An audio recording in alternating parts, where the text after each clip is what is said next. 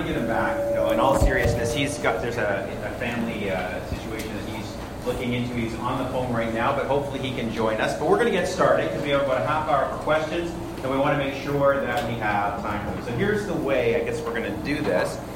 Just um, put your hand up if you have a question. I will try to repeat your question, um, and then we will uh, we will look to you. Uh, so, who would like to kick us off with a question? Okay, Christian. So, um, so basically, uh, in your earlier talk, you talked about um, the highest purpose is not uh, salvation of the self, but to glorify God's name by expanding the uh, kingdom of God on earth. But then it also in the Bible talks about uh, how we're predestined. So those who are saved have been saved since the beginning of time, kind of thing. So where does that fit into our mission to go and spread the gospel? Yeah, good. Or do you want to repeat that? Yeah. I'm not sure I can repeat that. Oh, okay. So I'll let you synthesize. If, well, I'll see if uh, I get it correctly. So um, I mentioned earlier that um, we're called to glorify God by extending his kingdom in the earth, but the Bible also talks about the fact that we're predestined to be conformed to his image. And the question is, how do those fit together? I, that's a great question. Um, I think when you look like in Ephesians 1 and the other texts that speak about that, I think those are specifically saying that God has chosen us, his people, in Christ to fulfill his plan. But that, moving on there from that plan, that plan is to extend his kingdom in the earth. And of course, his kingdom is extended first by the salvation of individual souls, but it doesn't stop there. And that's where that cultural mandate comes in, glorifying God in everything that we do. What I was wanting to get away from is a popular notion that God predestined us to salvation, and so that he could sort of populate heaven and we wouldn't go to hell. Well, that's true, but if you read the Bible, it's a lot more than that. Uh, God's very interested in this earth and the future of this earth, and he wants his people to exert godly stewardship in all of the earth. So, in other words, what I'm saying, short answer is, we're predestined to be doing that. Yeah. Yeah. Great question, Christian. All right, who's got another question? Um, so when you were talking about like male female being different but equal, um, it was said like women aren't made to be like in the military or something.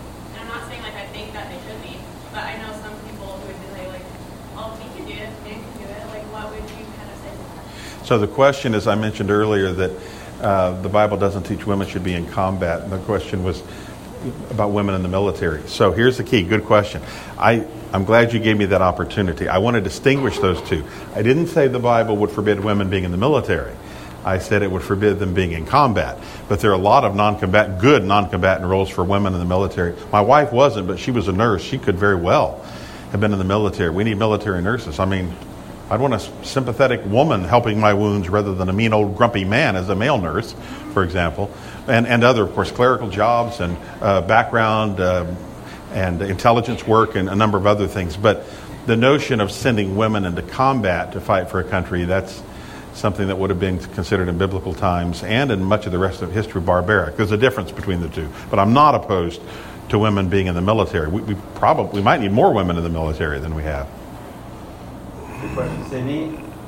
Who's got the next question for us? I just want a little bit more clarification on the terms natural law and positive law. I've heard of like natural rights and stuff, but I'm not sure natural law, positive law, what that exactly are. I'm so glad. I'm so glad that Dr. Ventrella came back. He knows much more about natural law than I do, quite naturally. So uh, I'll repeat the question if he didn't get it. What's the difference between natural law and positive law? So he uh, he is the attorney and I'm not. So I'll allow him to address that issue. Uh, natural law, traditionally uh, considered, is that which derives from what's called divine law. This is the schema of kind of classical Thomistic, based on Thomas Aquinas' idea. It's the law of God, reflecting his very character. Positive law is that which is uh, enacted by man, so it's a culture-making event that uh, applies the principles or first things of natural law to particularize uh, political and legal contexts. So um, if the natural law says you shall not murder, the Ten Commandments is a summary of the natural law. But then the politician has to decide of, okay, what constitutes murder? What about war? Does that violate uh, that precept of the natural law? What about something uh, where someone's uh, out of their mind or drives recklessly? Does that violate? And so the positive law seeks to make gritty some of the applications of the overall precepts. Now, we need to understand that it's not really either or because the revealed will of God, that is to say, the Scripture, is completely consistent with the natural law. One's a transcript, both are transcripts of God's holiness. Natural law is that which Paul says is written on the heart, Romans chapter 2. So we're without excuse ethically. But we have the scriptures. And so the scriptures allow us to more particularly apprehend the will of God uh, from a legal standpoint. And interestingly enough, scripture also has positive law in the sense that it takes the, uh, the universals of the Decalogue, Ten Commandments, and has particularized situations in, for example, the law of the covenant, Exodus 21 to 23. Well, that's God's law, but it's also a form of positive law because it does particular situations. Thank you. Another question? Yeah, I was uh, just curious on your opinion of the role of government. You obviously uh, are against gay marriage, and I was just wondering, kind of, the Christian response to the libertarian kind of crisis going on conservatives, especially um, William J. Allen, his book Power and Service, talks about that the government is in the judiciary aspect of policy. Um, whereas gay marriage is it kind of an instance of keeping in the bedroom, or like how do you go about legislating that? Because also just further, if there was a 51% Christian vote versus a 49%, could we legislate that kind of in a draconian way? Yeah, you want to do Well, let's remember what marriage is. Marriage is a creational norm. It is pre-political. The role of the state with, with respect to that pre-political norm is to recognize it and to regulate it. It is not within the jurisdiction of the state to redefine it. It simply recognizes and regulates it to protect it. Why? Because in a marriage, there's often, t- it's a separate, what's called a res or a thing that requires recognition and requires protection from the other, from third parties. And then you have the issue of children. Back, you mentioned libertarianism. Uh, uh, what's his name? Uh, Winstead uh, Staley, back in the 1800s, uh, was a libertarian that proposed get out of the marriage business, let people just contract and do what they want to do. They tried that for a little bit, and it led to the 1753 passing of Lord Hardwicke's Act. Because what happened is it had fraud, it had abused women, it had neglected children. It was a disaster socially. So the state needs to be involved in recognizing and regulating those relationships that stem from this particular creational norm. So yeah. how do you determine what is pre-political? Would taking God's name in vain, could the government legislate that? Or would breaking the Sabbath day, is that pre-political? We legislate that? It kind of seems, I don't know. Well, it's not just pre-political. I mean, basically the moral law of God in the Bible and as Jeffrey would say, the, the natural law, what's often been understood as the natural law, which I believe is based on that revelation. It's not just pre political, though that's important too. But when you look at the moral law of God in the Bible, and we can talk about that, as it applies, as the moral law would apply in the civil sphere, yes, the state should enforce that. So I would say that Christians consistently cannot be what we today call libertarians. Now, we, we do believe in a radically smaller view of the state than today. The state is massively large. But that doesn't mean that the libertarian notion that as long as I'm not harming someone else, that should be legal. No, the Bible doesn't say that. He just mentioned one. The state has a vested interest in marriage. I think this, in fact, I would suggest the state, even more than the church, has a vested interest in marriage. Because if you think about it, it's a creational institution. It's not just a pre political institution, it's a pre ecclesiastical institution. It's rooted in the creation norms. So the state has an interest. It's, you know, saying, well, the state getting involved in the bedroom. Well, it's not so much the state getting involved in the bedroom as getting involved in a basic social institution without which eventually there can't be a society. That's right. Let me just, to your other question of where you draw the line, Paul answers this question, okay? Uh, 1 Timothy 1, he says, We know, beyond dispute, something's knowledge. We know that the law is good if one uses it lawfully, understanding this, that the law is not laid down for the just, but for the lawless and disobedient, for the ungodly and sinners, for the unholy and profane, those who strike their mothers and fathers, for murderers, for the sexually immoral, men who practice homosexuality, enslavers, liars, perjurers. Okay? Now, you didn't hear Sabbath breaking, nor did you hear coveting because there's no civil jurisdiction over the conscience. You know, you shall not covet. That's a sin. It's not a crime. And here we have an administration. Paul seems to suggest by omission, both on coveting and on Sabbath breaking, that those were particularized uh, for the covenanted nation of Israel. We don't see that uh, with respect to New Testament ethics. Though the principle is Sabbath, the church could certainly excommunicate someone who does not uh, rest on the Lord's Day at some point. It gets to be heinous and, and blasphemous and so forth. So I would say that Scripture interprets Scripture at that point. Okay, well, we're gonna get. I, I'm gonna. I'm gonna. We're gonna get to another question now, just so we can cover everyone. Over here. So um, earlier, Andrew, you mentioned uh, in the cultural mandate, you said you briefly mentioned cultural neutrality. Yes. And uh, how it's a sin, but what is cultural neutrality exactly? Great question. The question is, what is cultural neutrality? There's the notion a lot of people have that, particularly with, with respect to religion, you can remove religion altogether from the culture. And that what's necessary is for people to rely on their reason, uninfluenced by religion, or maybe even intuition or experience, and create a culture without any religious assumptions or religious presuppositions.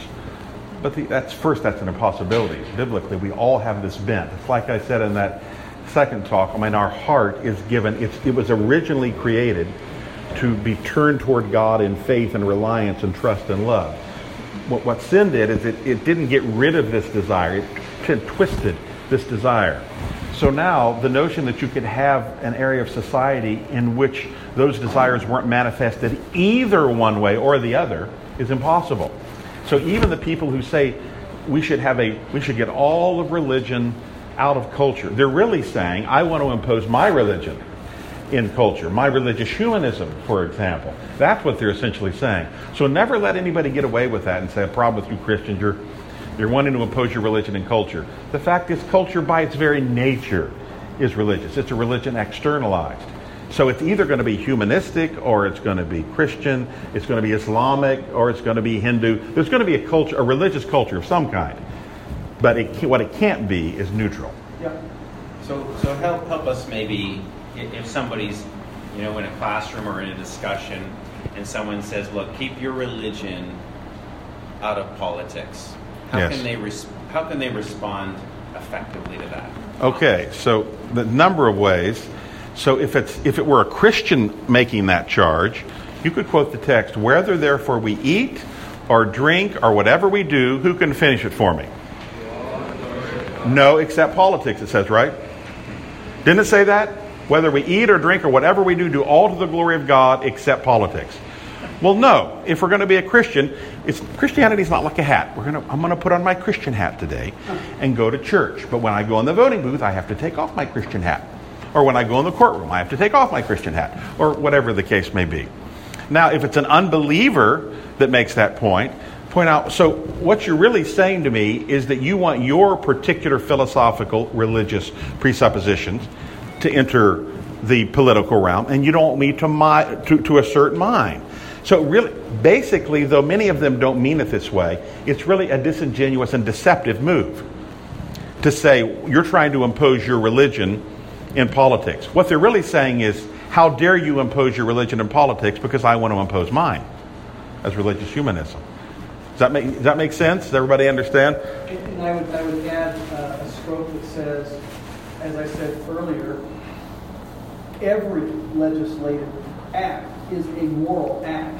That's, That's what right. legislation is. It draws lines. It says this is what we ought to do. Anytime you talk about what we ought to do, that's a moral claim. So the question then becomes, you want me to draw my line without influencing on my uh, convictions. But you are drawing lines based on your convictions. So no one's saying we're going to legislate when you should go to communion and the hours of the church. That's what they typically get confused. We're simply saying that we're, we're a religious creature and we have convictions based upon that. And those will translate into moral convictions. Good. Thank you. Ryan, I think, did you have a question? Yes. Um, with now the uh, LGBTQ movement coming in, and now they're getting more um, like laws against hate speech uh, for them. Um, how is a Christian going to act uh, with those now more of a threat when we're talking about these things as they're so important in such a big cultural movement in today's society? Um, especially in our futures, as many of us are going to have families that we can't really abandon if we were to get sued or even thrown into prison for these things as they move on. How are we to act on them? How old are you? I'm 14. I'm really scared to see what you're going to be like when you're 21. You are a very sharp young man. God, bl- I'm going to let, if he doesn't mind, Dr. Ventrella, he's the expert on law. I'm going to let him, if he doesn't mind. And maybe let's just, just repeat the question. Um, Repeat the so, whole. So, so I think, I think the question, Ryan, is um, with hate speech laws, how do we respond to that? How do we live um, as Christians um, and, and deal with that? Um, that's, that's the question. The good news is, is that we have a history with respect to hate speech laws, particularly as applied to Christians. Acts chapter 5. You can do whatever you want, just don't talk about this Jesus person, right? And then what did they do? They wanted to kill him. They didn't. They didn't beat him because they were afraid of crowds. The council took them in. They beat him. That was a speech code. You can talk about all this religious stuff, talk about Plato, talk, but you can't talk about Jesus. Why? Because he's Lord. That's the problem, see. Is after Pentecost. And we have a speech code. Now, what's interesting about that, uh, they said, and they counted it a joy to be able to suffer for the sake of Christ. And then it goes on to say, after they were beaten and released, they went house to house and in the synagogues continuing to say these things. So how are we to act? It affects not only our religious days, the synagogue days, which was Saturday then, but also day to day, our daily life. So the principle is when the state calls us to be censored, to be silenced for the things of God, we simply cannot obey it. And Peter says we must obey God, not man. It's exactly a parallel situation with respect to the hate speech and speech code. Now, that doesn't mean we're not wise. It doesn't mean we become jerks for Jesus, as I said earlier. But the fact is that they tell you, don't say that. You can't talk about, for example, biblical sexual ethics. For example, that is, Jesus is the exclusive way to salvation. To say, for example, that uh, Islam is a false religion, a false situation. When they say that, we have to act and take what comes. And we, we submit to the consequences. Because those laws are not just bad laws. They're not law at all. That's right. Because they deny the humanity of the human person to dissent and to express what they believe. I would like to add quickly. Uh, great question. I pastored two churches from time to time. We would have gay people come to attend. I'd always treat them with the greatest dignity and greatest respect because remember, though they're sinful and very sinful, they're still made in the image of God. Should be treated with dignity. But I couldn't change my sermon. I didn't intentionally preach against it that Sunday or whatever. But you can't change our sermon. We have to speak the truth no matter what the consequences. And for, final thing, for people to say, well, I don't think we're going to address that issue as controversial. Let's just get back to preaching the gospel. There's a problem with that. The gospel is what God has done through Jesus Christ on the cross, resurrection, ascension, to turn back all evil and all life in society. To preach against an, a particular sin, whatever it is, is an aspect of preaching the gospel. So if we refuse to stand for biblical ethics, we're not preaching the gospel. We've talked a lot about confrontation and the importance of it. Can can you share with us, one of you share with us, maybe I mean you've faced a lot more confrontation than than some of us have, and um, just some of the rules that you apply in terms of when to answer, when to take a stand. Do you die on every hill? Right. Um, how do you exercise discernment so that, you know, as it says in Proverbs, sometimes you answer a fool according to his folly, um, lest he be wise in his own conceits, and sometimes you answer not a fool according to his folly, lest you be like him. So, can you give us some pointers on when to confront and when to stay silent? And maybe even how to confront? Yeah, um, a couple thoughts there in the story or two. Um, if a person's a scoffer or a scorner, Proverbs says you don't want to engage with them. That's just a waste of, of time and effort and that sort of thing. So you have, you have to be discerning of the audience. Is a person accusing or are they inquiring? I think that's a clue to that sort of thing. I think also the question comes, I'll give you an example. So um, I was practicing law in the largest law firm in the state. Doing well. I was just kind of a rookie. And I got my first year, I was courting my wife. We were going to get married and my law firm had uh, a tradition of having uh, not only celebrating engagements, but debauched bachelor parties.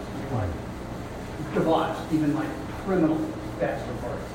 And this has been going on for decades. This part, oh yeah, great. And I just respectfully had a respectful appeal to, you know, you don't, you don't really need to do that. Oh, this is great. We're gonna. I said, no, I, I don't really, you know, need to do that. Thank you for you know, affirming uh, my pending wedding, but I, am just not really interested in doing that. I just, I stood my ground. I wasn't going to do it.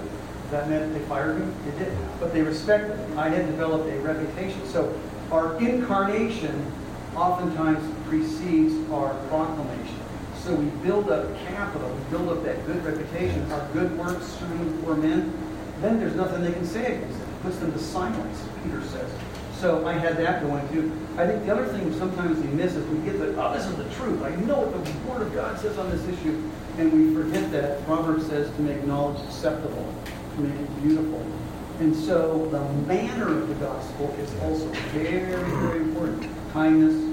Every time I had a debate, I would always go into uh, 2 Timothy 2. Uh, serving the Lord must be gentle, not quarrelsome, kind to all asking God to give repentance. That sort of posture and attitude allows you to engage in these very furious issues in a way that models how we're supposed to go. In terms of timing, I think it just depends. If God plots this in front of you and it's causing, you know, the claim is to make you violate the law of God, to sin, you have to stop it. You have to confront it. Now, you might be able to confront by walking away, but if it's in a work situation or a school situation, if we had clients who did this, that it's one thing to take different sides of debates. So, you know, write, uh, compose a letter that argues for uh, same-sex adoption.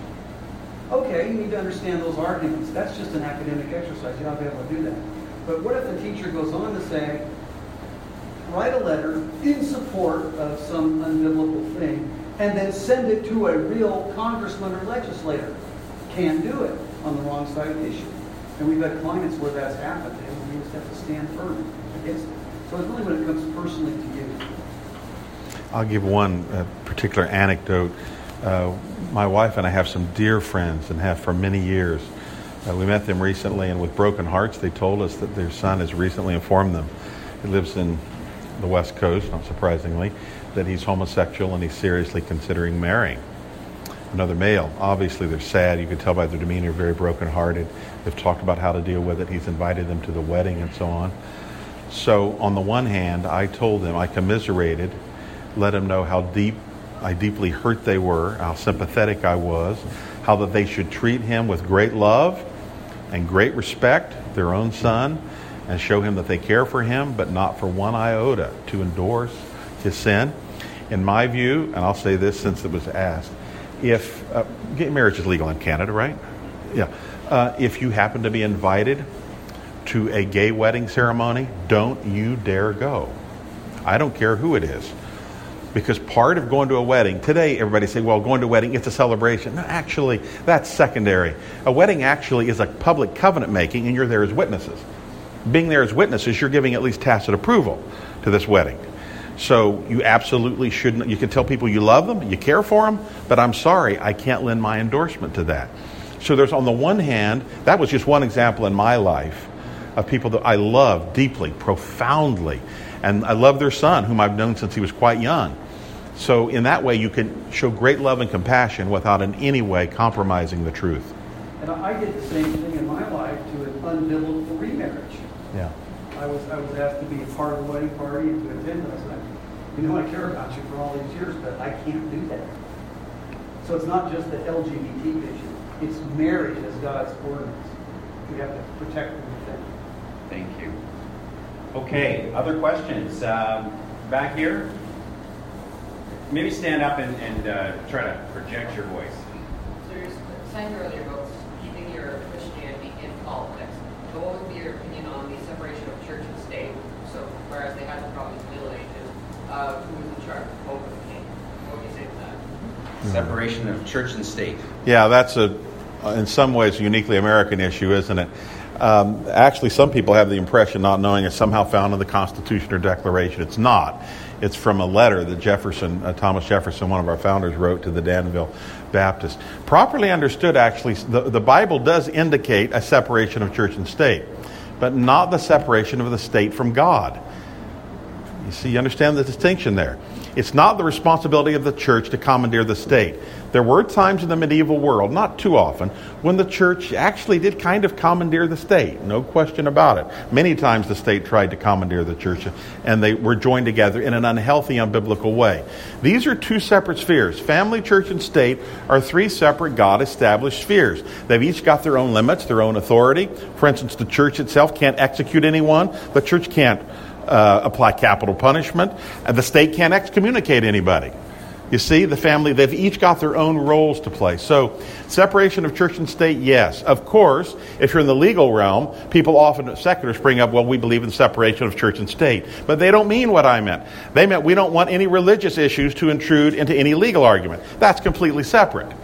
And that's false. You understand where I'm going there? See the difference? The church as an institution should be separate from the state as an institution. But that doesn't mean that religion should be separated from the state and politics because that is an impossibility. David's not a priest. Right. Okay. Thank you. Um, discussing capital punishment. Um, so do you think the state has the authority to still do capital punishment? Like I understand the Old Testament, especially in the, um, the Abrahamic covenant and such, the government did. Like it has the authority to. It was in the in the, the law, whatever. Um, but do you think that's still valid, especially with the modern government we have? The, Capital, so capital punishment is the question, and does the state have the right to exercise capital punishment? The state not only has the right, the state must, according to the Word of God. You mentioned Abraham, I think you might have meant Moses there, but even this is one of those, though it's not a creational norm, not long after the fall, uh, capital punishment was given in the Noahic covenant, part of the revelation to revelation to Noah, and then later on in the Mosaic era. But don't say it's. People think, well, it's not really in the New Testament. Actually, it's quite clearly implied in there when Paul. I don't know if you remember the case. Paul the apostle was being accused of various things and just false charges. And people say, he's, you know, some said he's basically worthy of death. And you know what he said? He said, if I've done anything worthy of death and I don't refuse to die, I'm willing to suffer capital punishment because it is legitimate. So the Bible doesn't indicate in either testament that capital punishment, and this is where we would disagree with some of our, many of our Roman Catholic friends. They seem to be consistently pro life. You can't be against abortion and the for capital punishment. Oh, yes, you can, because the most important thing is not human life, vital though it is, but God's law. So, yes, the Bible does teach capital punishment and it requires it in certain cases. Ezekiel has a very interesting passage that talks about those who profane God. And they ask, how do you how do we profane you? And here's the example the prophet gives. By killing those who should live and keeping alive those who should die. So you have abortion and capital punishment in the space of just a few strokes in the Hebrew. That's a profanation to God by killing those who should live and by keeping alive those who should die. And in fact, Jesus is tried to, is tested on this, I think, in Matthew 15. And what he affirms is the case law of the incorrigible teenagers that strike his parents. And there, there's no indication he abrogates capital punishment. Now, I'm not saying that should be the law today, but I am saying there's New Testament evidence that Jesus certainly had the opportunity to go, whoa, whoa, whoa, the Messiah's come, the kingdom's here. We don't do that anymore. No, he didn't do that. Look it up, Matthew 15, Yeah. 15, 1 4. Mhm. So. Thank you. We have time for maybe two more questions. Going back to confrontation, the examples you gave were very public, very known. People didn't see anything wrong with what they were doing. Um, but I'm wondering how that applies to if you are confided in about very personal things where you've already been exposed to, to some degree you've already confronted it. Do you have any advice going forward? I didn't hear all of that. uh, So, we've talked about confrontation in a very public sphere. If someone has confided in you with respect to, I take it, a sin in, in their life or something that you need to confront, um, is the question, what advice um, would our uh, uh, panelists have on how to deal with, with that? Is that the question? the normal given is just ex- exposed in front or like it or So, so is the question, should you expose it or confront it or both? whatever they might. Okay, so your thoughts on. on Yeah, I'll, I'll, I'll let him do the, maybe the legal side, but I've, I've given a lot of thought to that. I think the Bible indicates uh, the Bible doesn't say that it's wrong to cover certain sins, not excuse them. But if there are certain private sins, if someone comes to you, let's take a prime example. You young men here, tempted like all, and I've got a number of men, younger men have come to me and confided in me that they have a problem with pornography. I said, You did the right thing. I confront them gently and I say, It's sin, it's wrong. Let's confess that sin to God and put it away and let's talk about accountability. Now, am I going to go get on Facebook and tell everybody, you know, publicly confront? No, I wouldn't. But people that sin publicly need to be confronted publicly, and people that sin privately need to be confronted privately, unless their private sin could easily lead to public sin and does lead to public sin. That often happens in cases men do things and women do things in private, but it needs to be exposed publicly because it very soon could become a public sin. That's, but that's a separate issue. So if somebody comes and confides in you, you love them, but part of loving confrontation is confronting in love. Say that's thank you for coming. Let's pray about it. It's wrong. You need to change. But let's what can I do to help?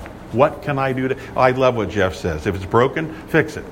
You're not generally talking about an evil person stamping it out. This is a person that wants to change. Say it's e- it's wrong, so let's see what we can do by God's grace to fix it. Jeffrey, anything you want to add to that? The only, the only exception is in the legal realm if, if, you know, someone comes, comes and says, you know, I really want to kill my wife. Right. Uh, you may have an obligation to um, take measures other than, I don't know if I'm going to do it, but, you know, I really, you know, keep having ideations of killing my wife or something.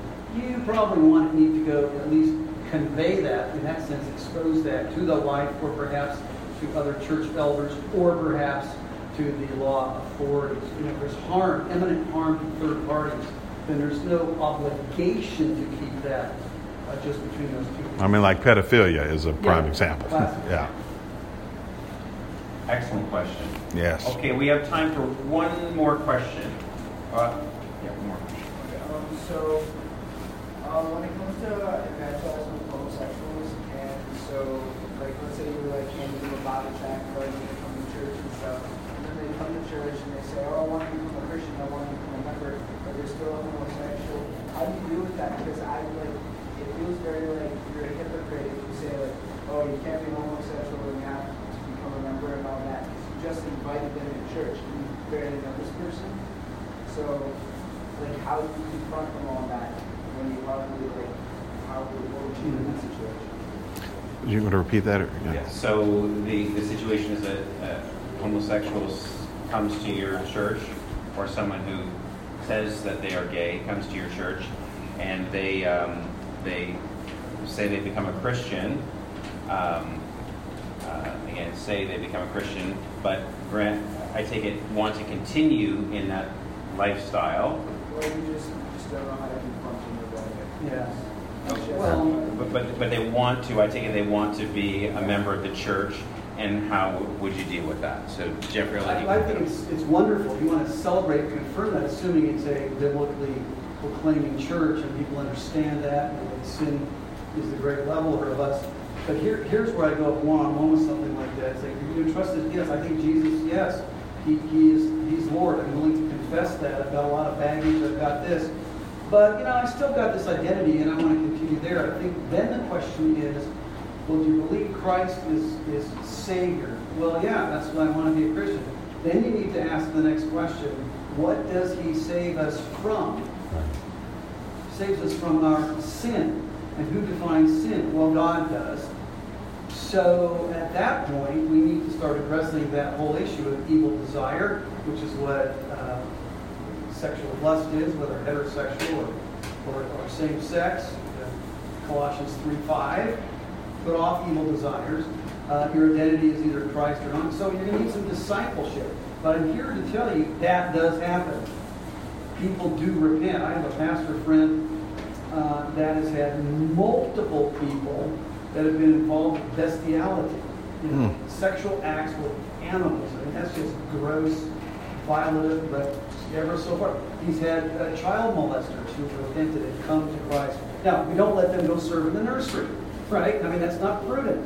But it takes a while through years of dwelling with. It's not just instant presto change but it's continuing to bear with them, their burdens, and you can tell whether just they're looking for the, the check mark of that, and I'm going to go, you know, undermine the church, or they're struggling with these kinds of issues. And by the way, that's true of all unrepentant sins. You can't single out homosexuality. If somebody comes a drug addict and says, you know, I really want Jesus' help, but I, you know, I want to, I, I need to continue my heroin habit and, but, but I want to come and be baptized. No, you say, I'm sorry. Let's, let's work on this. Trust the Holy Spirit. There's an interesting, uh, in the ancient church, there's, there's some interesting baptismal formulas, but one of them was almost universal, is with adults, is they would say, uh, the language something like this, I renounce, before they got baptized, they take a vow, a baptismal vow, and say, I renounce the devil and all of his pomp and all of his works. So to get baptized, and there's salvation, to get, to get baptized is a public declaration of renouncing a life of sin. That's true of homosexuality and any other sin. All right, excellent question. Ryan, did you have one other thing you wanted to ask? Um, yeah, this is just a, um, um, you mentioned the word um, exclusive. Yeah, so that's my term. Yeah, um, I just didn't really get like a good definition to write on paper think that you could give right now. Yeah, uh, the, the, the point being that politics is excluded from any concept of living a Christian life. It just doesn't touch it. It's some neutral area that the faith doesn't touch. So one of them is reduces it and says redemption equals politics as opposed to affects it. And the other one is, oh, it doesn't have any, anything to do with it. They're saying we just do the church. The kingdom is limited to the church. There are people that teach that. They're mistaken, as we heard this morning. Does that help? Yes. Thank you. Okay, let's give a great hand to our panelists.